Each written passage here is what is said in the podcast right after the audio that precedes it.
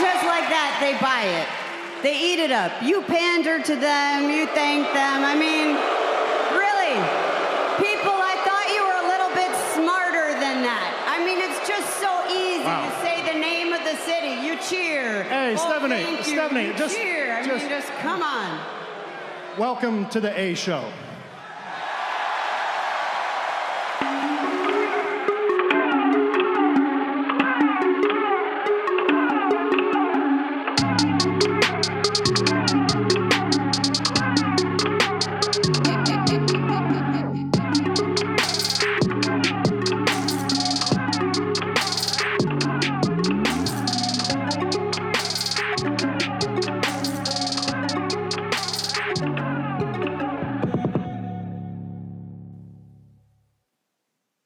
Hello and welcome back to the A Show, the Kings of Pro Wrestling Podcast. I am Justin. I'm here with Meelz. What's going on, Oos? All right, so I have three thoughts now. All right. Okay. On a previous dead taping, I had two thoughts, but yes, now we have three thoughts. Okay, so one, it's very cold. The temperature is in California because it is kind of cold over here. It's cold and rainy. It's very London-y over here.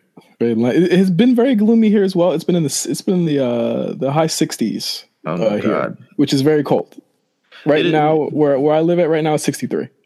Okay, it's 50 degrees over here. This isn't spring weather at all. And it's like it's at the college that I work at. It's homecoming week, and everything is outside, and no one wants to go outside. So, yeah, I mean, it is kind of whack. Second thought, boom. I feel like I need a 13-year-old's perspective on professional wrestling right now. Yeah, that would be very interesting. I need a 13-year-old's perspective. Who is hot right now to a 13-year-old? That's what I'm saying, right? Like, I need to tap into, like, maybe we're bugging sometimes. Maybe we're overthinking it. So we need a 13-year-old on the podcast. I don't know where we find this person or brother, cousin, et cetera, but I need a 13-year-old who listens to wrestling on this podcast.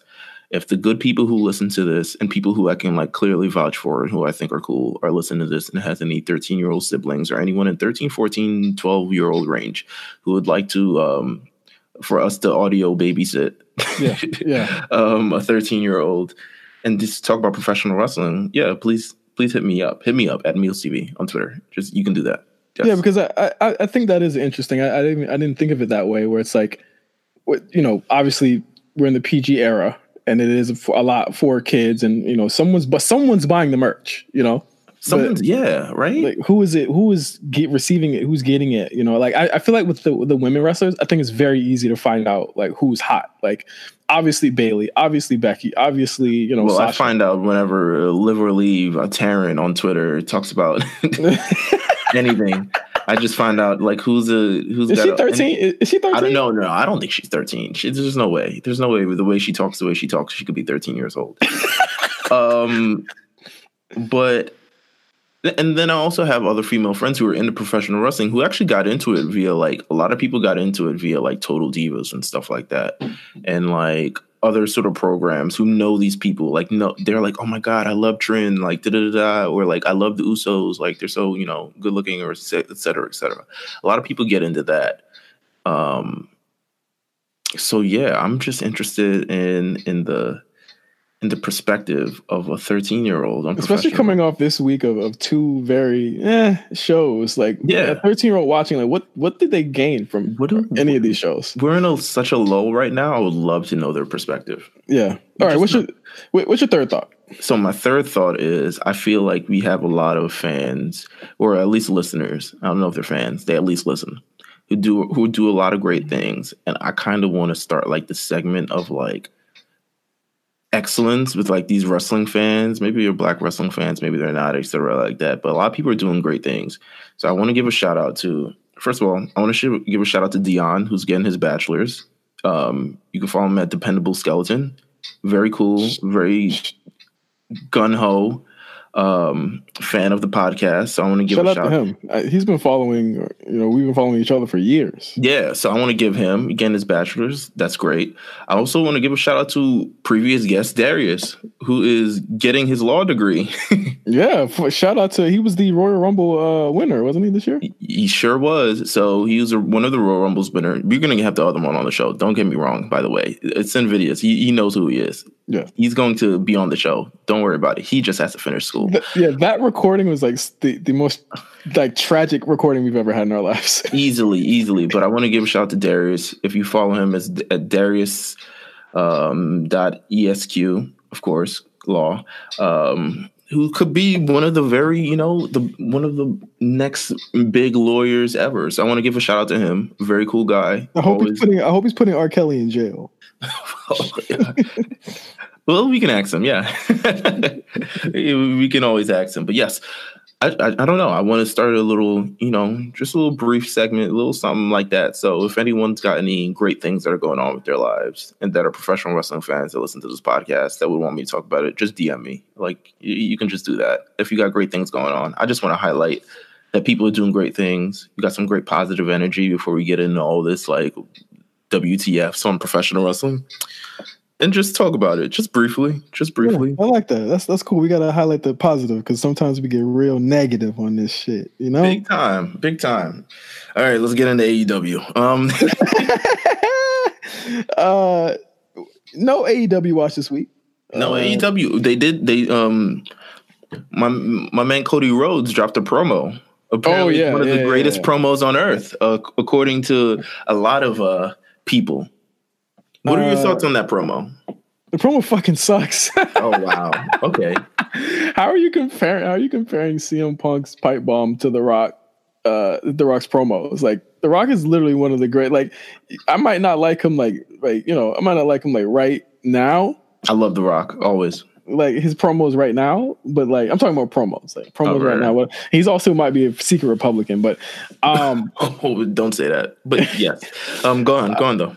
But like back in the day, like I think The Rock is undoubtedly a better performer on mic guy than Punk. Like I'm not gonna use the 2013, 2014 stuff. I'm not gonna use that as like a litmus for Punk being better than him because Punk got him when he wasn't in his prime anymore. Right. Like Punk's, that's not even a comparison. Like, what the fuck are you even talking about? I think it's like you're trying to kill the Attitude Era, and like half of your homeboys, their whole gimmick is the Attitude Era. Yeah, this is true, right? They're definitely like offsprings of whatever the Attitude Era was, right? Yeah, like, it 100% like Kenny Omega and Chris Jericho and DX and the Bucks and all this other stuff. Everyone is kind of a thing off of that. But Cody Rhodes decided he wanted to drop this like portrait mode ass promo. Regarding like, I guess this is the promo for him versus Dustin Rhodes at Double or Nothing, and big money match. Ooh. He was like, "Listen," he pretty much said like, "I'm here to kill off the Attitude Era." And to me, what this promo did was this is another opportunity to kind of like pit fans against one another and pit more. Yep. It's more so like AEW versus WWE. Like we're forward. We're 20 years later. You see all those guys up there, and he specifically like. He specifically mentions like Triple H and things like that, and people who are still up there and who've thrown shots at AEW coming their way. But he specifically mentions those. He tries to like paint the sort of picture of this kind of like AEW versus WWE thing, and what we're doing is we're killing off that sort of old guard and that old thing, and these. You can't compare the bra and panties matches to et cetera, et cetera. You can't compare this to that, and I'm just like corny. He sounded like he was like on the debate team. He sounded like a Republican. Big Republican energy, bro. He sounds very conservative. Conservative Cody Rhodes would be a great gimmick for him, to be honest with you. I didn't like it. Yeah, I wasn't really feeling it, but I understand what he did. We do have a Sasha Banks watch, if only a short one this week. What's in the world of Sasha Banks? Let's see. Let me check her gram. She took the weave out. She took the purple weave out. That was a big. Okay. Wait a minute. Hold on. I didn't see this. Wait. Is it on the gram? I don't think so. It's a picture that someone took. I think it was on someone's story. Her and Bayley were hanging out last weekend. Ooh, yes, because her and Bayley always hang out. Yeah. I've seen that she has the most recent picture is her with a goat standing on her back. Yep. Then there's another picture of her where her hair is clear. You can clearly see her actual hair, and not the weave. Well, what could this mean?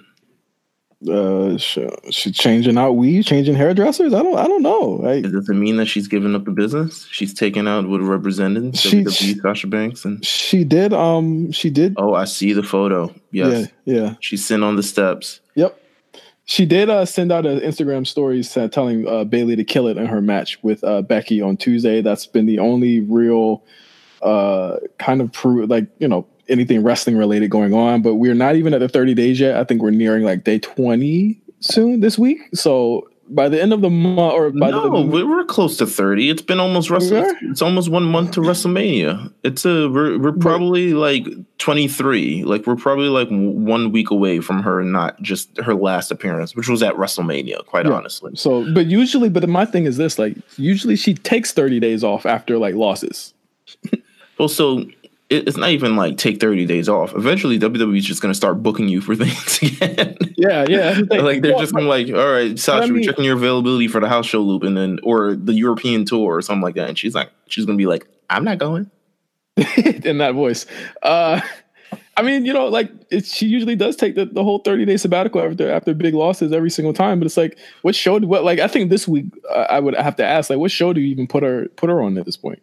I would put her on Raw because it seems like Raw needs her, especially considering the sort of landscape of the women's roster on Raw. I mean, it's great that she'd be a major player there immediately. It's great that Naomi's the de facto, face in this. But also what's on Raw is the person that she hates the most, which is Alexa Bliss. Yeah. And at some point they will have to work with one another. It's just no ifs, ands, or buts about it. They'll have to work with one another. So, the biggest opportunity for her is on Raw, unless she wants to end up like Bayley on SmackDown, taking L after L. I think there's a story behind Bayley's L's. Oh yeah. I think they're building towards something for Bayley, but I mean, both of them, for as much time as the women get on SmackDown, she got a lot of time these last 2 weeks. So props to her, but I would probably say like keep her on Monday nights. Yeah, keep her on Monday nights. I think her and Bayley, they've been together for far too long. Yeah, I agree. Far too long. And maybe I think at some point they might end up switching Becky to Raw as well. Yes. I feel like, because, they're doing all types of stuff with the Switch right now. We saw the club on SmackDown again. They weren't even announced for moving shows. They just were backstage and it was like, they're on SmackDown. You forgot. We don't have enough teams. Bring your ass to Raw. Right. I mean, they have to relinquish the belts, and they forgot they had teams. Like that's how I felt like they treated that entire move on SmackDown. But I mean, hey, just weird. But that is a Sasha Banks watch for this week. I guess next week we'll have more concrete information on what's really going down. Next up, I mean, another confirmed departure at this point. Dean Ambrose just last night put out a video right after right after SmackDown went off the air that announced his return as Jon Moxley. His whole persona is different now. It was the production value on this video is crazy. It's insane, right? Like it's like, yo, who funded this? Like, yeah, was he saving his money for this moment? No way anyone ever saved their money to create independent wrestling promos that spend that much on. They had angles. He's definitely signed somewhere. They had dogs. No, he can't be signed anywhere. He just left. He'd have Can to be, he? He could he it could Well, actually his contract ran out, so it's different than being released, isn't it? Yeah, his contract ran out. He did not renew it. I don't think that I don't think you have like a no compete at that point, right? Yeah. It looks the production value on this. Cuz usually when they let you go, you have the 90-day. Right. But if you Go ahead. No, Go ahead. Finish your point cuz my point is completely different. Yeah, but like if they let you go, you get the 90-day no compete, right? But if you get I don't know if we've ever seen anyone just lapse and just go. Like, did Rey Mysterio lapse and leave? Because they didn't release him. I think Rey Mysterio did like eventually. He was trying to do Triple A shows while he was under contract. Man, he was doing Triple A Mania and all the other extra stuff. Like he was doing things. It's been a while since anyone's contract has run out. Yeah, and they just explore things on their own. Usually it's WWE who does the release, and usually it's WWE who's like, you're not going to be able to get released, like what they're doing to Luke Harper right now, or apparently what they're doing to Dash Wilder, where they're essentially like they're going for the release, and it's like, well, your contract's up next year, and you spent mad time injured, so your rollover, you're going to roll over till July. Big head. I mean, that's the business for you. I'm watching this promo right now. I'm interested in who came up with this, how quickly they came up with this, why they come up with this, but I'm pretty sure I feel like this might be an AEW type of deal. I'm also interested in why he would decide to immediately come back. Right. It felt like he was more so creatively stifled now, as opposed to something like I'm over the road or something like that, because that's what I'm saying. Like you don't say like everyone's excuse was, man, yeah, the road life is so crazy. You don't, that narrative is crushed. It's defeated. It's done. Like it's not the road life for him. He's about to go back to doing death matches. Yeah, he just wanted to do death matches. That's what it looks like. And like WWE probably didn't want him to. He was probably too cooker. A lot of the critique about Dean Ambrose for the last 2 years is that he's crazy, but he's not like as demented as we probably would like to see.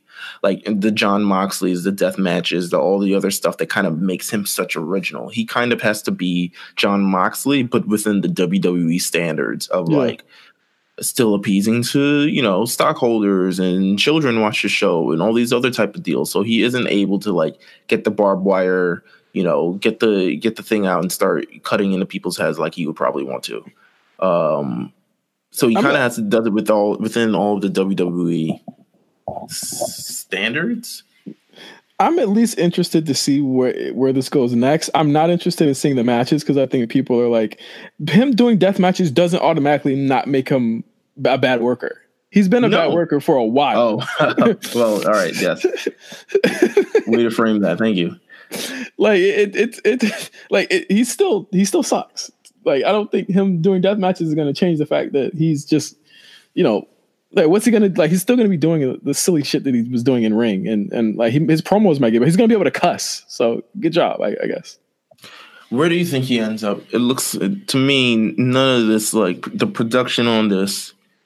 It's weird. What is the production on this? Who did Renee film this? It looked I thought it was Impact at first, but obviously it's not Impact. It feels like I don't know. If it was Lucha Undergroundy, it would be a lot more. There would be a lot more Spanish in the. Yeah. They would have like a Latino guard or something. Yeah, or something along those lines. He would have popped up on, I don't know, Big Hernandez or whoever who's wrestling down there now. But yeah, the mystery is there. Sure. There's nothing that's gonna make me care about a Dean Ambrose match ever again. But good for him. It's at least a different way it's presented. So yeah, I kind of want to see how this kind of goes in the first sort of run. If I had to do a major prediction, I would say yes, it's AEW. Ugh. More controversy. Are you ready? Ready, Meelz? Yes, always. Always ready for the controversy.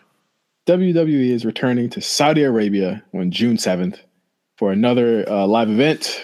It will, in their press release, they've already announced that Brock Lesnar and Goldberg are set to appear on the show. And The Undertaker, as well as Kofi Kingston, Seth Rollins, and pretty much everyone that I figure would go. Daniel Bryan, obviously, he's not on TV, but I don't think he was going to go. I don't think Roman Reigns wasn't announced either. I don't have the press release right in front of me. I left his name out. I think he was. Yeah, I think he was announced, to be honest with you. Yeah, okay. I think he was announced.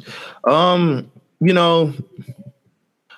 saw a tweet about this earlier, and it's just like, yo, WWE gonna do what they want anyway. It's like I can be outraged for it, but then also they just do what they want anyway. So it's like I'm really twice a year. Am I just gonna be outraged that they keep going back to this place because they have a 10-year deal and can't get out of it? over you know, the controversy of last year, which is why we didn't watch the show at the end of last year. But and we won't be watching this one. I mean, we won't be covering this one for sure. Yeah, I mean, maybe I'll peep. I don't know. I didn't watch it at all. I still haven't watched it. I saw some stuff, but it was apparently it was allegedly the worst show. Like it wasn't pretty. It wasn't pretty, but you know, it is. I mean, they could do the greatest Royal Rumble again, all this other stuff again. But yes, I mean,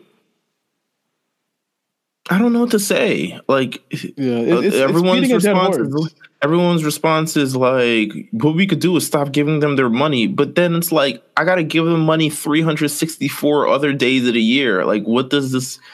I don't want to say like this means nothing. I'm sure if a lot of people don't tune in, then they'll be like, oh, this is kind of crazy. This is not going how we expected. But I don't even think a lot of people won't tune in.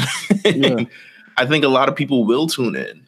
So it's kind of like I stand by our stand late last year of not watching it, and I still stand by that. And I think, you know, it just wasn't a great idea to sort of do that at that time. And I thought they should have maybe figured something out. And they probably did, because along, you know, we covered the sort of build up to that. And then some shows they weren't talking about the, you know, the pay-per-view, and then some shows they were, and, you know,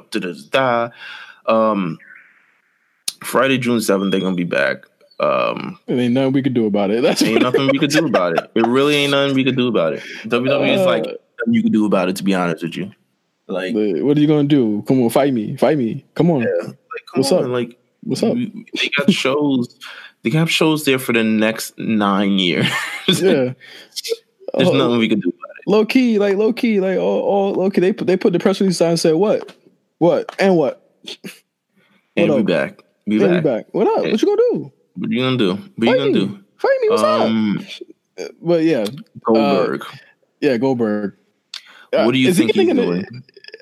Man, I'm guessing we're gonna find out in the next couple of weeks, huh? I pitched this, you know, this triple threat match that they're gonna probably have. They're not gonna have this. They're easily not gonna have this. This was all just a ploy. But I said Undertaker versus Goldberg versus Brock Lesnar. Now, realistically, this wasn't happened because none of these three guys could competently carry a match in any certain. Brock could. You think Brock would be like, all right, guys, this is where we're doing. Brock would be the ring general here. Brock would bounce around for everybody's offense and win the match. Who's laying out that match and making sure everything is paced? I think that's when you enter like Triple H in this match somehow. Yeah. I mean, it wouldn't be a crazy match, but I mean, if I didn't think that Brock was gonna go after Seth, I think it's gonna be Brock Seth, honestly. I think. If they do another Royal Rumble sort of situation, I could see Goldberg in that. That'll work. But in terms of Goldberg having an actual long match, nah. I think the thing is, when you do the Royal Rumble, now you get an opportunity to do all these kind of like, you know, these dream scenarios you would never get any otherwise, because he's not going to wrestle a long minute match ever. So you get all these scenarios. So you get a Goldberg or Braun Strowman, or you get a Goldberg and AJ Styles, or even a Goldberg and Undertaker sort of battle, or Goldberg and Roman Reigns. That is as well. So, you know. Two dudes that are not in ring shape right now. I mean, it is what it is. Goldberg, I'm excited to see what Goldberg does. I think from the top, I think we're going to get the rematch with Lesnar and Rollins. And I think. Yeah, I don't know what Undertaker and them we're gonna do. I'm not gonna watch. I don't know why they continue to like trot the Undertaker out and make him get on that long ass flight. Like, you know why? It's evil. He ain't going to Starcast. I tell you that. I bet he wish he was. Nah, I know he. I bet he wish he was not going to Starcast. They weren't about to pay him $1 million. I know they just to get off his couch. They pay him $1 million. It was like, listen, I'm sure he was like, buddy, you can't, how are you going to go to StarCast and you got a match in Saudi Arabia? And Undertaker was like, I got a match where? I got a what now? That's enough to re-up his NRA fees. Listen, turn that up. Turn that down. But yeah, I mean, it is what it is, man. They're going to be back in Saudi Arabia. The Saudi bag is real. It's back. And it's profound. It's as profound as ever. It's even more profound with the names that's on here. We'll see what happens. Last thing on No Holds Barred this week. I guess we're going to go a little long form on this one. What the hell is wrong with Lio Rush? Okay. A lot has been said within rather than what the hell is wrong with Lio Rush, I want to say what the hell is going on with Lio Rush. That's what I would rather say. I don't know if anything wrong is happening with Lio Rush. I mean, something is wrong. He's not on the shows or something like that. But I don't know. I don't want to use it in that sense because I feel a couple of different ways on this Lio Rush situation, but maybe you can give the sort of backstory and break it down so everyone gets context on this. Yes. Where do you even start? Lio Rush, it was reported late last week that Lio Rush had it's always been a situation with Lio Rush having heat. Let's be clear here. He has always had heat. From the first week. From the first week, he has never not had heat with everyone. You know, after the Emma thing, all of that stuff. There was some weird situation with Bobby Lashley a couple of months ago where he wasn't on the show for 2 weeks, or maybe a week where he just wasn't around Bobby. Remember they were about to split him up. Yeah. That was the situation. Everyone was like, okay, he's definitely got heat because where does Lio go after this? But then they put him back together and everything looked to be fine. Turns out everything is not fine. A report came out from Fightful. Where a source within the roster said that that Lio has heat with the incident that involved Finn Balor. They said that that Rush would be lucky if he ever appears on the main roster again anytime soon, if ever. Which, from looking at Monday, this looks to be the case. Several sources said that they've wanted him out of the locker room for quite some time, and this one area of frustration is because Rush insists to have his wife present at all times, including rehearsals. According to the story, there was an incident where Finn Balor made an effort to give Rush advice about having his wife sitting in on rehearsals. He allegedly told Rush that Vince McMahon would not take kindly to this, and Rush was unfavorable with his response. Then basically the word spread throughout the locker room, and there was another incident where Rush told members of the WWE roster that he was looking to land a reality TV series with his wife, and that reportedly caused WWE management to get involved because obviously if you're planning on doing something like that, you would do it through the right channels, and you do it through their PR and their marketing team, and you get on Total Divas or something like that, right? Mm-hmm. So the report also notes that there doesn't appear to be any heat with his wife, but a lot of it's, it's just derived from his behavior. They're saying he doesn't like to clean up and as a junior member of the roster, as in someone who just got there, you sit in gorilla, you watch the show, you hand people waters, you do stuff that, to show that you're not above other people. Right. And Lio just won't, he refuses to do things like that. And it's kind of led to a shitstorm of a lot of stuff where Lio got on Twitter, will not get off Twitter, changed his name, took the WWE out of his name on Twitter, mm-hmm. Did a Q&A, an ill-advised Q&A, if you will, addressing the heat and saying, it's his Twitter. I mean, shit. Jesus Christ. Yeah, just a lot of stuff going on. A lot of odd, awkward stuff. I mean, obviously, he was not on Raw on Monday. No, he hasn't been on Raw since probably, I think maybe the Raw after Mania.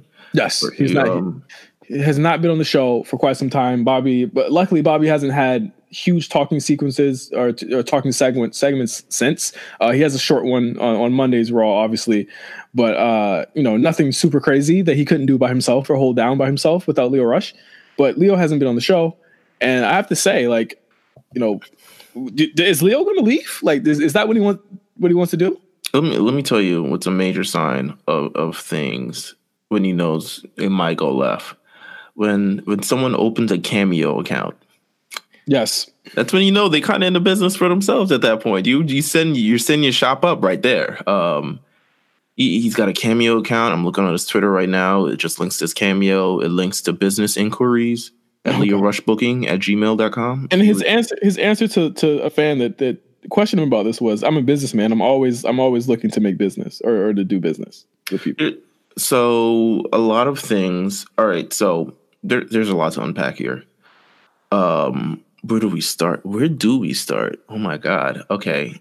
Let's talk about the sort of backstage incidents and the kind of the the ruffling of the feathers of people kind of backstage, because there is a culture in WWE, and there is a culture that everyone kind of follows, and you kind of blindly follow as someone who, you know, has, I guess, I wouldn't say it's blind. I wouldn't say it's blind. I think people blindly follow it. No, because here's the thing. At any job, any workplace, there are, you know, no one's gonna ask me to, you know, grab. If I'm hired to do a certain job, no one's gonna ask me to do all this other shit. But there's a workplace culture, and regardless of like what, like, we aren't in that culture, so it's not for me to say that I would never do that, because right.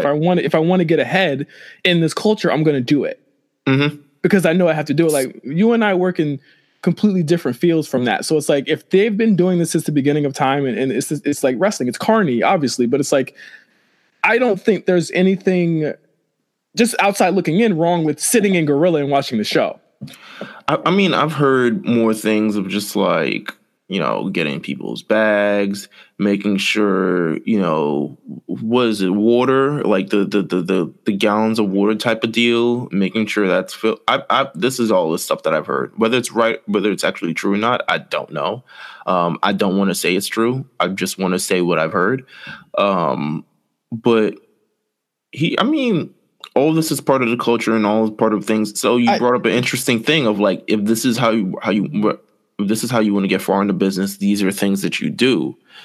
That brought up my sort of question was, well, how far does Lio Rush actually do want to get in this business? Yeah. It seemed like from day one, he's been like shooting himself in the foot. To me, Lio Rush, and I feel like, so here's the thing. I feel like this is the difference between our podcast and this is the difference between everybody else's podcast. Right.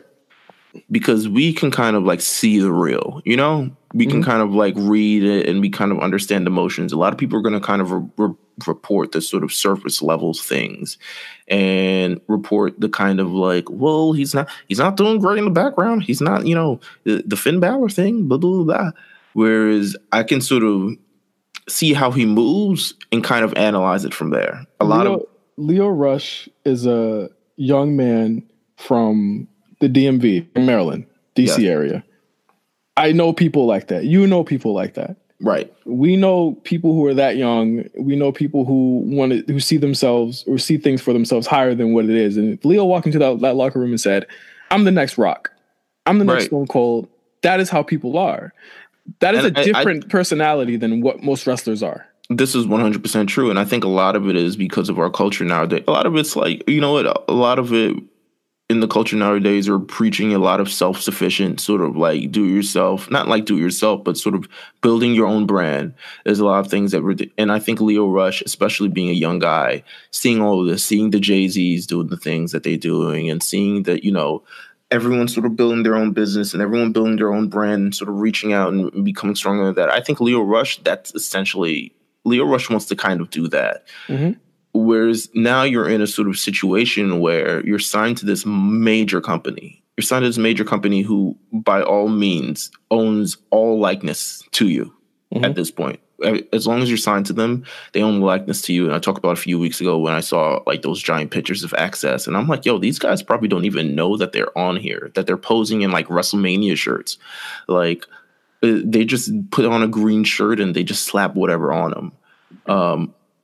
Lio Rush to me has always been sort of a guy who wants to sort of hustle and build his own brand and wants to be sort of bigger than professional wrestling. Now, I'm not saying that's a bad thing. I'm not saying that he wants to.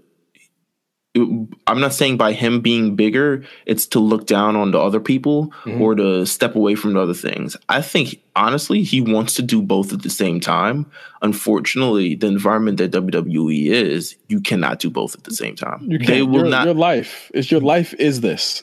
And they expect that from you.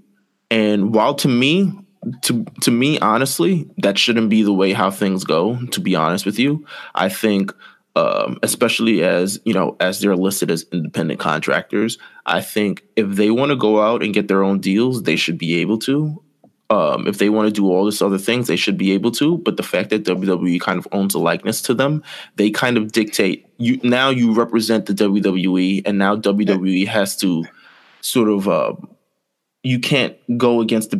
If WWE decides one day that they get a deal with Adidas, you can't come out in Nike. And my thing is though, like him signing this, he, as young as he is, he had to know that this is what it was like, that this is what it was. But it's like Lio to me represents so many things. I don't think he cares though. Exactly. That might be the problem. But like Lio represents so many young black kids. And he says it all the time. He represents a section of young black kids who have to stick up for themselves and have to stand up for themselves because they are underrepresented and they're under, you know, they're not looked at as successes. And where he's from, not a lot of people make it. Right. But like at the same time, it's also, you got to look at it like, yes, you are. You absolutely are. But you also got to look at it like this, Meelz. He was on 205 Live for like a week. Mm-hmm. He was undefeated. For that cup of coffee he was there, they made him look like a star. He left, and he wasn't even on NXT. He wasn't even on NXT in Full Sail for more than a year. Yeah, but not even that. He had maybe like 2 or 3 matches on NXT period before he was eventually moved up to 205 Live, and then he was eventually moved to the main roster. Exactly. So all these opportunities are coming his way, and WWE could probably see that as like, yo, you're kind of spitting in the, like, were you given too much too soon? Maybe we need to humble you, and maybe we need to send you back to wherever the hell we need to go to. There are very few wrestlers that have been given that. Not even Finn was given that. Look at how long it took Ali to work to the main roster. Right. Cedric Alexander, who was on the main roster, then got put right back down to 205 Live. You know? It's just now getting back. Lio didn't have to fight for TV time. I think at worst, obviously, like Lio probably wanted to wrestle more. I think at worst, Lio probably wanted to wrestle more. Yeah, he should have. Yeah. He should have been, like, I absolutely agree. He should have been wrestling more. But at the end of the day, he was a prominent character on the show. Right. In the ring, on the mic, out the ring, whatever. He is a star. I just don't see there's a disconnect there between the culture of wrestling and the culture of being a young black man. That is, it conflicts. I think,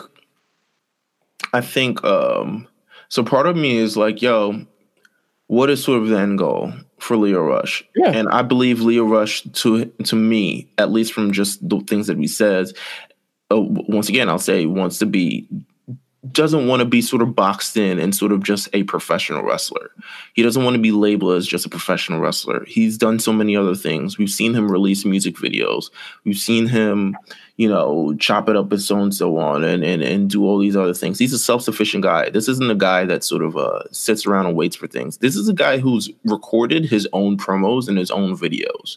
And we've seen him so many times, and they're the greatest stuff there. And now he does it less, which sucks, to be honest with you, because a lot of the point A to point B, he filled in the void a little bit between those. So he filled in, like, we would get these videos with him and like Keith Lee at the Performance Center, or the videos with things like that. And I thought those were cool. And now we see he doesn't do those anymore.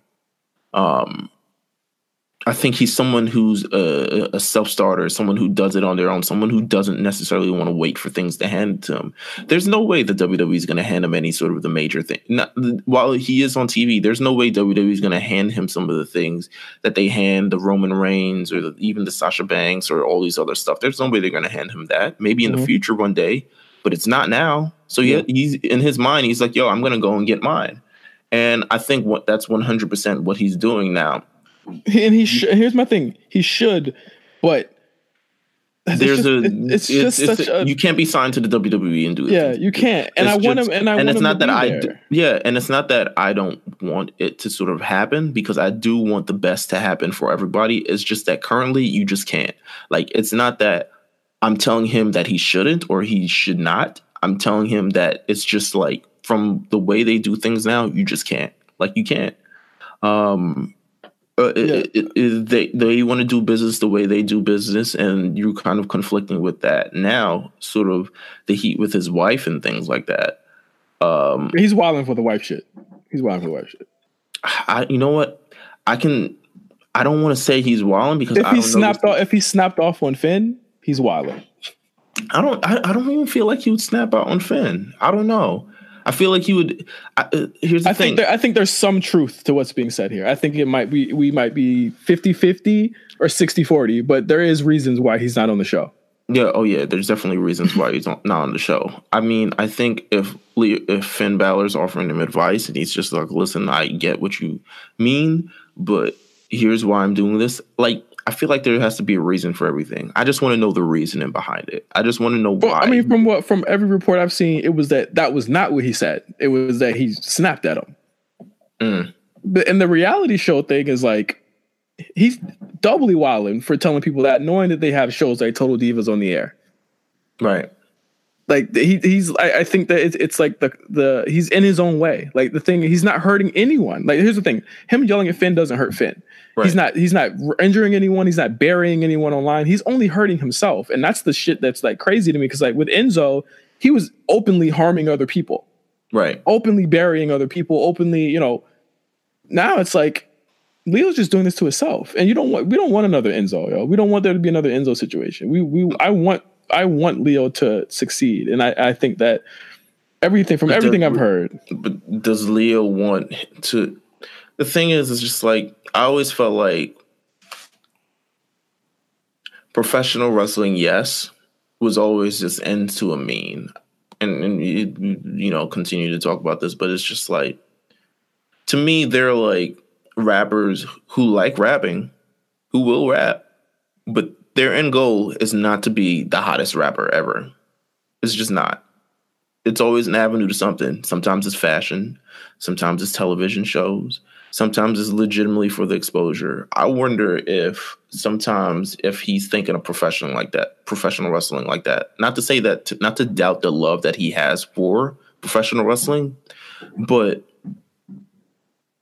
is this an opportunity to present yourself on a national television stage to lead to something else? Yeah. That's what I kind of wonder. I think it's way too early. I think if it's the case where he's like he wants to like branch off and do something else, and he don't have enough cachet on the WWE roster alone right now for that to materialize into anything. He hasn't done anything yet. most people who try to do that and don't have the cachet kind of end up fizzling out. I mean, we've seen, you know, I think Eva Marie was someone, and I don't want to compare him to Eva Marie, but Eva Marie was like, I could become popping on my own, and well, where's she at now? Or various things like that. I don't think it's impossible. I think it's a lot stronger road. It's a lot more of a road to go up. I mean, yeah, I just want to. We both want the best for Lio Rush. I think Lio Rush is a cool guy. I think Lio Rush is spectacular in the ring. There's no way in hell he's that athletic and that gifted and things like that, and not being able to sort of use it for professional wrestling. Yeah. Yeah. But I also think, yeah, there's a lot of, he just doesn't get to use it for professional wrestling all the time. And that may be frustrating to him, to be honest with you. That may be frustrating for him. He doesn't get to do these things. Obviously, he needs to wrestle more. Obviously, there might be frustration there. But my inclination is to think that if he's lashing out in these different ways, it's not, you know, you're not going to get what you want that way. I think we say this all the time. You always get what you want there, just not when you want it. You know, and I think most of the time though. But I mean, we could probably book him at this point. Honestly, yeah. I mean, get on Cameo. The email is there, and we can talk to him about, you know. I mean, he gave Fightful an interview. So like, I think, hey, he's wilding. I mean. It seems to me, if you have a question, will he leave? I think he's going to leave. I think he's going to leave too. But I think he'll be back. I don't know if he'll be back either. I don't think you do all the things that you do and the way you're going about it unless you guys specifically want to play with fans, but at the end of the day, you're also playing with the WWE when you take all the stuff out. And here's my thing: he's playing himself if he leaves. So I never want to say that because playing himself. I never want to say that because I don't know. What's next? I don't know what his like dreams and aspirations are. Like, I don't know what if his dreams is to be bigger. I don't want to say that because he made a life decision to leave something that he wasn't happy yet, and we get a lot of these. We're not saying he's not happy. He's not saying he's not happy. Well, he said it on Notes app that he's got utmost respect. You know, he's happy where he's at. Blah blah. He just wants to do these other things. But I don't know. It's a. If he is hustled to get himself here, there is a way that he can do what he wants to do. And do all of this other extra shit that he wants to do. There are other people that do all this stuff and they do other things too. But they're not. I don't hear reports of them loudly, doing other things and kind of disrespecting other people to do it. No, right. You see it with the NXT cats, even with Rhea Ripley saying the F-bomb last week. Like they were allowed to do that stream. They were allowed to do that. You're allowed to do that. I don't know how you were allowed to do that stream, though, especially for $15. You're not supposed to be doing that. You're really not supposed to be doing that, to be honest with you. Making $15? You're a whole WWE superstar. What the hell are you saying stuff for $15? Hey, Rhea Ripley, canceled. Oh, my God. Quick thing. Have you heard about all the other news about people sort of shifting and moving? Killian Dane maybe going back to NXT. Good move. And from the tapings, if you watch the tapings, a couple more people are heading back to NXT. We'll let Callow talk about that. We'll let him talk about it. But how would you feel because quite honestly, Lio Rush could be someone who could also be sent back to NXT. Or 205. How do you feel about that in sort of situation? Do you feel like, okay, now they're utilizing me in a different way, or is this NXT is not a demotion to anyone. I don't think. You sure? NXT is not a demotion to anyone. You sure though? You sure? NXT is not a demotion to anybody. One is in front of millions of audiences, and one gets to go to WrestleMania. One of those groups work less. No, I mean, it's different. There's more than that that's different, bro. One of those crews where I don't know how the money works out, but I'm just surface level. I'm only talking surface level. Like, I'm not there's saying one, I'm not speaking, hold on. I'm not speaking from a level of, I absolutely know what's going on, but I think when you look at what NXT is able to do, like they're able to have long matches. They're able to have really cool matches and interact with fans in different ways that you can't on the main roster. They're able to have those really cool house show loops where they can do fun stuff like that you can't really do on WWE main roster house show loops. You're completely free of the McMahon hold. You're working with people who will eventually, if possible, they'll help you get right back to where you were at. I don't think that it's a demotion. I don't think Killian Dane, who barely showed up on SmackDown, how many times did he show up? 4 times? Yeah, but that's not his fault. I don't think he's any less talented for it. But yes, that's not a demotion for him. Ain't a demotion for him. 205 is a demotion for people where they, to me, this is a kind of sign that WWE is kind of very packed right now, and it's probably due for some cleaning, considering that we've reached to the point where a lot of talent are unsatisfied in the way things are going and now have to kind of be sent back to, like, there were rumors that Luke Harper was going to go back to NXT. There was rumors that, and to me, that's kind of a sign of like, yo, what are we doing with the roster? Like, we have so many people who aren't even getting used, and now we kind of have to send them back to NXT.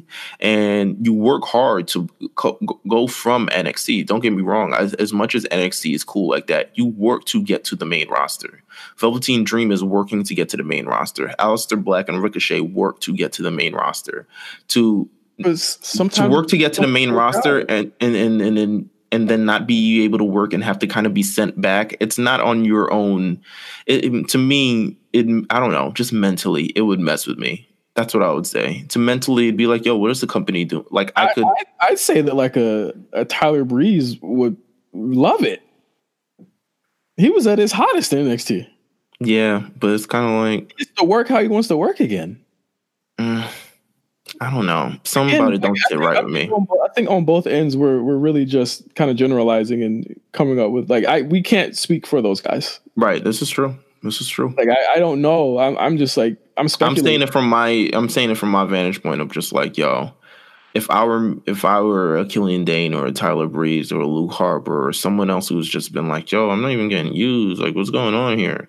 And they were just like, okay, I guess you can work on NXT now. I'd be like, yo, I mean, I love NXT, but it took me like 4 years to get out of NXT. You know what I'm saying? Yeah. And to have to go back, have to work with all these cool people. You know, there are cool people, but at the same time, have to work from kind of a place where the exposure isn't as high. I wouldn't call over 2 million whatever people like that's. I mean, Raw gets 2 million every week. Yeah, but I mean, not everyone's watching NXT though. Yeah. Well, come on, NXT is consistently in the top five of the most viewed network shows. Not everyone on the network watches NXT though. You don't know that. You don't know. You saying that everyone who watches Monday Night Raw watches NXT? It's the same exposure. I'm not saying that. I just said that. Yeah, you can't, because you can't say that. And I didn't say that. Yeah, but I feel like to me, the exposure and the WWE and the pageantry of it all and the main roster and the WWE championship and all the dreams and things that you've had. Yes, it's great to be in NXT, but to be honest with you, if I wanted to wrestle against some like people who just starting out in wrestling or people who haven't figured themselves out, I'd probably go somewhere else. Okay. I mean, some people, I just don't think that a lot of people look at it. I don't think Alexander Wolf is looking at going to NXT UK as like a bad thing. I also don't think like he was immediately put into a top position on that show. Right. On NXT UK. Well, yeah, it's completely different. NXT UK, yeah. I feel it. I think Killian Dane gets right back into the groove of things, and he's a monster character that show is missing right now. That I honestly, at that roster right now, they really need it. Right. They need that monster character because I think Lars brought that to that show, and now that's missing. Yeah. They'll be fine. I mean, yeah, they'll be fine. I'm sure they'll all be fine. Let's run through these shows. Sure. Let's start off with Raw. Both of them not the greatest shows, to be honest. Yeah. Raw is a show where I can definitely see why ratings were what they were this week. Ratings don't matter. I want to let everyone know that. Not that ratings don't matter. Ratings matter a little bit, but they're not the end all be all. Raw isn't getting canceled because they're dipping under 2 mil or around 2 mil like that. There's a lot of, there's a lot of conversations around, and this has been a constant conversation. And I think that's because wrestling fans are conditioned by the ratings and Monday Night Wars. And well, the ratings were the show was this and ratings were the show was that. Ratings are the least impactful that it's ever been, especially considering the fact WWE already has its money. WWE gets money from their sponsorships. WWE gets money from, they just got $1 billion to air SmackDown. Yeah. Or Raw, or I forget which one now, but it's just like a jillion, I could say $1 jillion shit. But like, I think a lot of people always, and it's usually the Meltzer types, and it's just the people who are just kind of like, yo, Raw ratings, it's down. Yeah, it's down. If it reaches terribly low, could they cancel Raw? Yeah, I could probably see them canceling Raw. What? 2 million people. But if it ended up being like impact numbers, like, yeah, they probably cancel Raw. They were like, yo, what the hell y'all doing on that network? You were saying canceling Raw. They never canceling. No one's ever going to not want Monday Night Raw ever. Yeah. No one's not going to want Monday Night Raw ever. I wanted to talk about Money in the Bank. I think we'll wait until we talk about SmackDown, because that was like a big part of it. But I do want to talk about Ricochet's promo. That boy sounds scared. He sounded real scared on the show. Like, I mean, Drew McIntyre sunned him to a level that I haven't seen on Raw in a very long time. But Ricochet was shaking and shit. I was like, bro, is he ready for this? What's going on with my man's 2 weeks in? Ricochet's ready. I never buy. People get the jitters. People get all this other extra stuff, man. I think this is his first opportunity in speaking on Monday Night Raw. I mean, I know it is. But we've seen way worse. We've seen so much worse.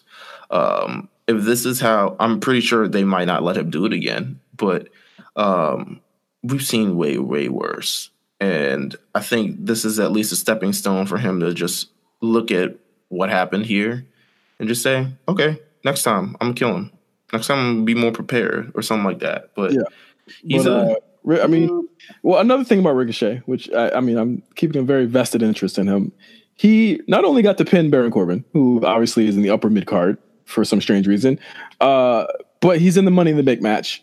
No mention of him losing to Robert Roode last week. Robert Roode not on the show this week. What the fuck? What the fuck? I have no clue why they had him lose last week. It reminded me of the Punk thing when he lost to Hardcore Holly on ECW a long time ago. And then like he got immediately put into the ECW title picture like the week after. I can't explain it. Yeah, it was weird. I have no clue what's going on here. I'm like, is Ricochet gonna get his win back? I mean, does he? I mean, well, obviously, it seemed like him. It was like addition by subtraction somehow. To me. I mean, a lot of the booking has been weird over the last couple of weeks, if you're asking me. But to me, I just feel like. It's weird. It's definitely weird. It's definitely like an eyebrow raiser. Like, why did this go on? Robert Roode couldn't even sniff TV this week. Like, Ricochet is your week-to-week guy. He's going to be on the show every week. But I also think, I mean, again, there's not enough room for people on the show. They be forgetting stuff. I'll be honest. They probably had plans for Money in the Bank. And because of what leaked, I think they switched it around. Because everyone was talking about how, oh, this person's going to be, TV promo in my town. And, they're saying these guys going to be in Money in the Bank. I legitimately think they switched things around. Well, Robert Roode wasn't going to be in the match. Yeah, you're right. He was never going to be in the match. So, again, why not keep Ricochet strong unless... now, shit. I mean, yeah, he's strong. Now, yeah. I mean, clearly... Far beyond where he was going to be. Where I thought he was going to have a fucking feud with Robert Roode. But I mean, moving over to the upper mid card, I see Ricochet and Finn Balor's role where he's facing a bunch of big guys. Yeah, I mean that's Monday Night Raw for you. They kept the three big guys. They kept the Bobby Lashley, Drew McIntyre, and Baron Corbin. And quite honestly, one of them needs to change allegiances. To be honest with you, I can't deal with another match. Any 6-man tags with those three, but. Yeah, we had an AJ Styles and Seth Rollins contract segment that ended the show.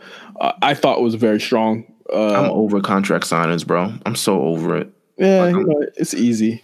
I'm over it. I'm so over it. Like to me, it's not even worth checking out because I know what's gonna happen. Like that's how much I'm over contract signings. They do it every month. And that's the problem. They legitimately do it every month. They do it every month for whatever sole reason, and someone gets put through the table. That's kind of what, contract signing MO is. I feel like, it was a strong segment.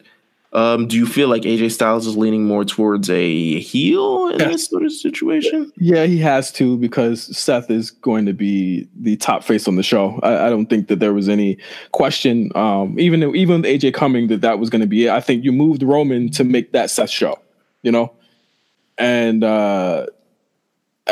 think AJ needs to turn. I think AJ needs to turn. This is what I've been talking about for a couple of weeks. I think AJ definitely needs to turn. Needs to turn. I think it's fair. He's been a face for 2 years. I think that's even if it's just like, remember when he was a heel on SmackDown, he was just kind of like the really competitive heel that always won. Yeah, I think that's really where that that came from. I like the ending segment with the phenomenal forearm. I think it's just really cool like spot going through the table. Like that's not a move that you kind of see go through a table a lot. I really liked it. I know a lot of people were like I was over it by the time I got to it because the most of Raw was not good. Yeah, I think a lot of people are really like for some strange reason very down on this match. I don't understand. Maybe it's just there's a big conversation around Seth that he's like not that good or not as good as people think he is. And who said that? A lot of people like I think you had the exact same conversation last week, but like there are a lot of people that don't like Seth Rollins. Who said that? People are down on this match, and I think Seth is I think he's got a better program right now and possibly a better match than like Kofi has. I mean, probably a better match, but better program, nah. They're both not strong programs. Let's be honest here. They're neither of them are strong. If I had to pick one who was probably stronger than one, I would go the guy who betrayed the guy as opposed to the guys who are just actively competitive and want to be the best. It's KO storyline. I mean, I just think the KO, it has a little bit more juice to it. I think if AJ and Seth can get a little bit more juice behind it, I think. That's how, and by you doing it is turning AJ Styles heel. Is if they're in a tag match next week, kill me. Just kill me. Hey, they might end up fighting for the tag team titles. If it is AJ and Seth in a fucking tag match together against like Baron Corbin and Bobby Lashley, please kill me. I'm not watching. You know that's it. Turn that up. Hold on. Oh my God. Next up, Lacey Evans and Becky Lynch get a little spicy on Raw, and again they were throwing some soup bowls, as Taz used to say. I'll be honest, I missed it. I missed it. I caught it. I caught. I think that was one of the few things I didn't skip through on Raw this week. I think who did Becky face on Raw? She faced somebody. Becky faced.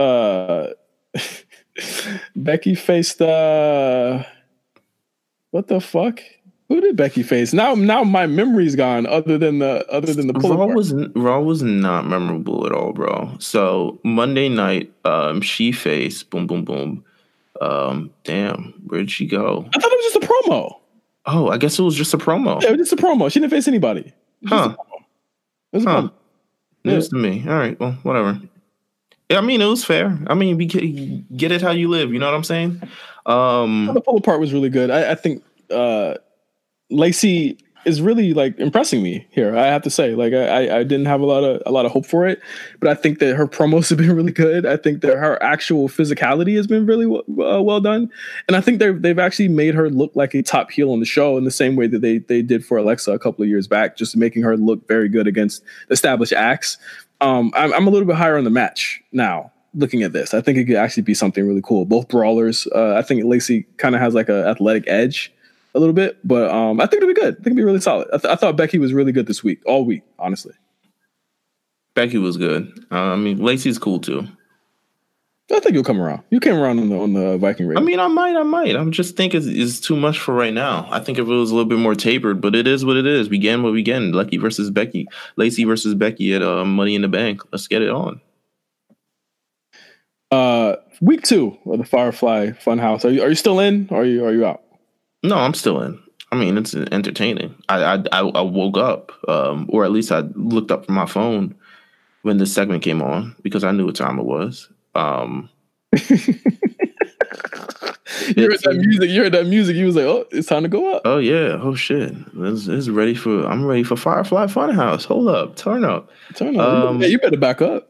It was interesting. I'm interested in see how they continue to unfurl this. What's his first program? Would it be Sammy? I'm having a lot of trouble trying to figure out where Sami Zayn's going here. I don't know. They're good promos, but where who's he facing? He's not facing anyone until after Money in the Bank. Who could it be? I thought it was going to be Cedric. Cedric ain't even on the show, bro. We don't need to be on the show for Sammy to be an asshole. Cedric ain't even on the show. Someone got to interrupt him. I guess when someone interrupts him, we'll get that nice little kickoff match that we get for Money in the Bank. But yeah, I mean, you know what? The Firefly Funhouse thing. Well, the Sami Zayn, once again, incredible. I think they're doing a great job in sort of building this entire program. It's a lot more time than Sami Zayn's gotten in most of his career to sort of build a persona, especially considering I was so down on the heel thing before, and then now it kind of looks like they're taking their time with it and building it. So I'm high on that.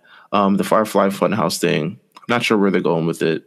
Can't be, I don't even know if he's fully a face or a heel or anything like that. He looks to be a face, but I can't see it happening considering I don't know how he's going to come to the ring if he's coming looking like the Firefly Funhouse. But I think he's going to be a face, honestly. There's too many heels on Raw. But his entire thing, so the history of Bray Wyatt is, you know how he starts his feuds? He attacks somebody out of nowhere. Every feud. So how do you organically build it if he's just doing promos and there's nothing in the ring? He has to at least come in the ring at some point. So Is he going to wrestle in that sweater? Yes. One more thing about Raw. Tag team division, I think, is actually very strong. I think the Viking Raiders look really, really cool. They're actually getting over by a large margin, just because their offense looks really fucking cool. Mm-hmm. But the Usos in the Revival. Yo, why they got them doing that, man? Why they got them doing that? Why they got them turning up like it's Playboy Cardi out here? Like it was Die Uso out here. Like it was Die Lit. Like why they got him? Like, yo, down says what? It was so awkward because it was like, oh, we're going to commercial. Why they got them doing that? The song is fire on its own. People would cheer this song. WWE doesn't need to do the call and response. If they've learned anything about the recent themes that they've created, they do not need to do a call and response. People will respond to the song. Speaking of turn up, they had the Revival. Are they just trying to embarrass these guys? Like they had the Revival do something like a backstage segment where they were shaving each other's backs. Yeah, shaving each other's backs. That's just some slapstick comedy stuff. That's like heel stuff. That's like the ass cream. Remember ass cream? Yeah.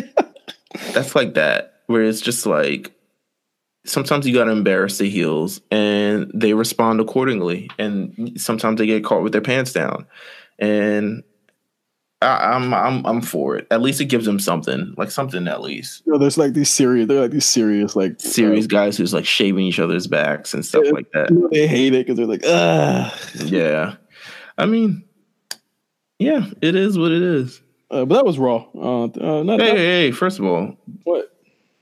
The Miz and Shane McMahon will take place in a steel cage match at Money in the Bank. I was going to talk about that after we finish SmackDown. We're going to run through the card really quick.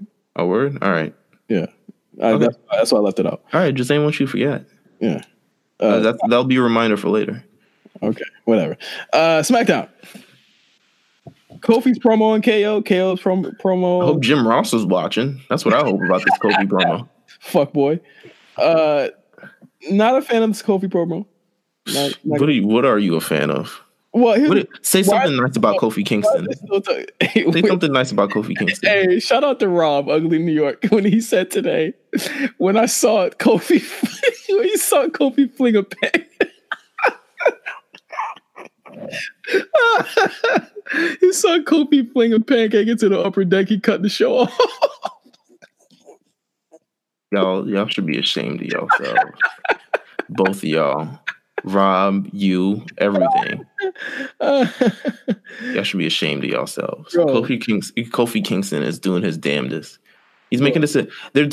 So here's why I like the program thus far. I'm not crazy about the program, but I do like the program. It seems like Kofi Kingston is going to have to fight on his own. An entire thing that's been New Day in the support of his brothers, he's helped win the WWE Championship, and now he's at the WWE Champion level, and he's realizing that it's a much bigger target is on him. And at the same instant, Big E's gone, and then Xavier is also been taken out, so now he's gonna have to fight on his own. I keep thinking about the pancakes. He's been flinging pancakes for years, bro. But he's got the WWE Championship. He's flinging pancakes. Yo, Meelz, you gotta admit, like there are three big things about Kofi that I'm not feeling right now. The matches are good. Okay, chill out. I think the matches are good. That's the nice thing. That's the nice thing. Okay, say the nice thing. I thought his match against Nakamura was really, really good 2 weeks ago. I think the fact that there's nothing changed is about the character, like as far as like why can't Xavier throw the pancakes now? But it's part of the deal, bro. Like that's what got him here. That's what got him to the dance. I just think that's what got him to the dance. You want him to change up because he got a belt on? The championship gear at? What like that? It just doesn't feel. It just feels like very normal. Like feels like very normal to me. Like very like regular. Like he's not like. Remember when Punk won the belt and Triple H said on the documentary like sometimes the belt doesn't make the man makes the belt, and in Punk's case the belt was making the man. Mm-hmm. That's what I feel like is happening here. Like I feel like all the heat is really on like KO, and the heat is on KO. But I mean, I feel like most of the reactions are coming from KO. Like I feel like Kofi's a little tiny bit colder than he was a month ago. Stop. He's definitely not as hot as he was a month ago. He was on the chase to the championship. And that's what he's going to be peak hotness. I was talking about with you. I was like, Meelz, hold on. I was just saying, like, last month we had this conversation, and I said, you know, I just feel as though, like, when he gets this belt, then what? You know, I didn't see him as a character being hot enough to, you know, to carry the show. Like, they just spent 2 weeks doing nothing, by the way. I'm just letting you know. They just spent 2 weeks doing nothing. The program legitimately started last week. He's had the belt for a month. He's had the belt. They spent 2 weeks doing nothing. Seth Rollins has also spent 2 weeks doing nothing. By the way, I'm just letting you know. Everyone has spent 2 weeks doing nothing. This is the beginning of the program. We got to see what he's made of. Talk about it after the program. I'm willing to do a postmortem after all this shit because you're not ready for that. You're not ready for it. No, I'm ready for it. I'm ready for it. I don't think when I said the moment of the belt, you said the belt. No, I said the moment. Oh yeah, you said the moment. But when I said the moment, you said. But I'm just saying, like a lot of. But people, if he loses, he loses. Like I don't know what you want me to say. The moment was big enough. The moment will be something that will forever be remembered. Okay, cool. All right, that's the boyhood dream has always been remembered. That's all I wanted to hear. Really good main event. Finn and Ali versus Randy Orton and Andrade. I think you should probably go out of your way to watch that. I thought it was my favorite match of T on TV this week. I didn't see it. The tag match thing threw me. I liked it. It's a really good tag match. I think Finn and Ali are very good team together. I think they're gonna do big things. I love where there's no tag belts now, so if they really want a team, they could get it cracking. To be honest with you, I loved Ali pinning Orton. I thought that was cool, keeping Finn strong, and I loved Orton doing the job here. I thought it was pretty cool. All right, we'll talk about that Money in the Bank, but yes, Bayley versus Becky. Really good match. Also, really good match as well. Bayley said, "Fuck a Sasha," and she getting it cracking. To be honest with you, she getting it cracking. She doing her damn thing. So shout out to Bayley. Bayley's out here in matches week after week, putting on major shows. People are saying that Bayley is looking wild for. People say it was looking wild for Becky. You said it was looking wild for Becky. Becky been doing good, man. Give people a chance. That's all I ask people to do. Give people a chance. Like, Becky isn't a terrible wrestler. Right. Neither is Bayley. Okay. All right. I'm just letting you know. Okay. I mean, I hear you. I hear you, bro. Now. Asuka and Kyrie. Nah, I'm not feeling this. That's far. I'm not feeling this at all. It's not there. I just don't like the theme. I think the theme thing was a bit much for me. But the bit switching back between both themes. It started as a pirate, then it turns to Asuka, then it's back to pirate. They did that with a Miz show back in the day. Remember? Yeah, and they did it with Rene Dupree and Kenzo Suzuki, if you ever remember that type of deal. That's a throwback. That's a deep cut. I think in ring, once the bell hits, I think obviously they're both tremendous. They're both tremendous performers. I think again, Kyrie could only hope to learn as much as she can while she's in this tag team with Asuka, and I think that's what it's for. I was wondering and afraid of what they were going to do with Kyrie on the main roster, and I think giving her the really hot spots, like giving her the finisher every single time, and letting her get her shit off against the jobbers and stuff like that is very, very important. I mean, obviously, it's a shoe-in for them to face the Iconics very soon, if not at the Money in the Bank pay-per-view. But I mean, you know, this is what it is. It's a stopgap until Kyrie gets her feet under her or her wings under her, so to speak. And for Asuka, it's a stopgap until the Charlotte Becky Bayley thing kind of clears its way out. Not that I'm not a fan of these two ladies, but just the tag team right now, to me, I'm still not sold on it. Just because it seems there's a division in these teams, Meelz. No. Well, duh, yeah, but it's not. I'm just not sold on it yet. Maybe I need some vignettes. Maybe I need something yet, but just like. They just kind of threw them on there and just like, nah, they'll figure it out. They got paid with them. That's not how it works. Like, remember when on NXT, when they threw, you know, Roderick Strong on television. They're like, this is gonna work, and it ain't really work until they started doing, you know, promos about him and his kids and his family and all this other stuff. Not that I say that Asuka and Kairi can do that, but I do think that need another layer to sort of tell this story about like why they're doing this together, why it's important to them, and why they're gonna win the tag team championships, and why Paige is with them. Like, it's a to me, there's still a lot of things that need to be figured out about this and just the tag team division in general, because it doesn't seem like there's enough of one, to be honest with you. Yeah, it's weird. I completely agree. It's very, very weird. But as you see as well, you see the intent here as far as Kairi goes. Yeah. I can see the intent for Kairi. I think this is really just for her, honestly. And I think it's really cool. To take a step back and let that happen for her, as far as Asuka's concerned. Like, I don't think there's much else to prove for Asuka. I'm interested in how they're gonna get all these cool ladies on SmackDown. Exactly. Like, everyone's like, oh, it's stacked. I'm like, yeah, but Roman Reigns like, yo, where's Liv? Liv out here taking pictures in SmackDown shirts, not on the show. I'm like, damn, they about to send her to NXT too? Shit. Before we step away for the episode, let's look at the Money in the Bank card so far. It's out of nowhere. 8 matches are immediately in front of us. The women's Money in the Bank has Natalya, Dana Brooke, Naomi, Alexa Bliss, Bayley, Mandy Rose, Ember Moon, and Carmella.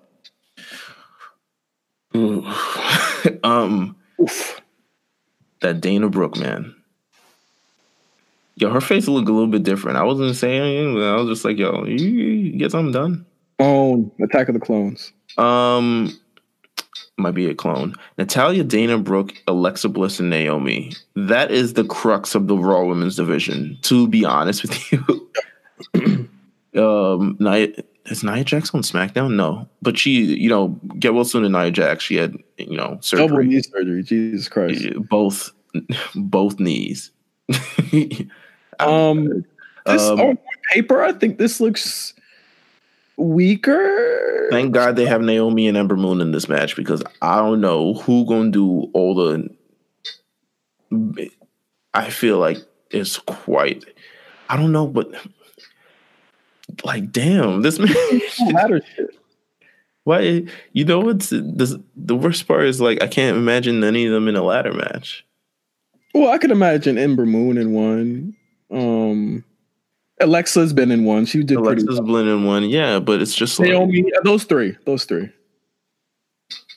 Carmella won one, but Carmella's kind of like, you think she'll win again? No, she's not gonna win.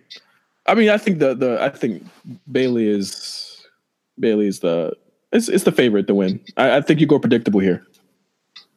Well, I mean, obviously, we'll do our real predictions in 3 weeks. Yeah, we'll do our real predictions in a couple weeks. But the men's match, Ricochet, Braun Strowman, Drew McIntyre, Jesus Christ, Baron Corbin, Ali. You can't escape those three, man. I know. Ali, Finn Balor, Andrade, and Randy Orton. I think on paper stronger, and in some ways weaker in some ways than the women's. Ricochet is going to go dummy. Okay. Here's how stacked their roster is. There's so many people not in this match that could also be in this match. I could see a Cesaro in this match. I could see a Robert Roode in this match. I could see a Nakamura. I could see a Rey Mysterio. I could see so many people in this match that not in this match, and that's kind of how stacked the roster is.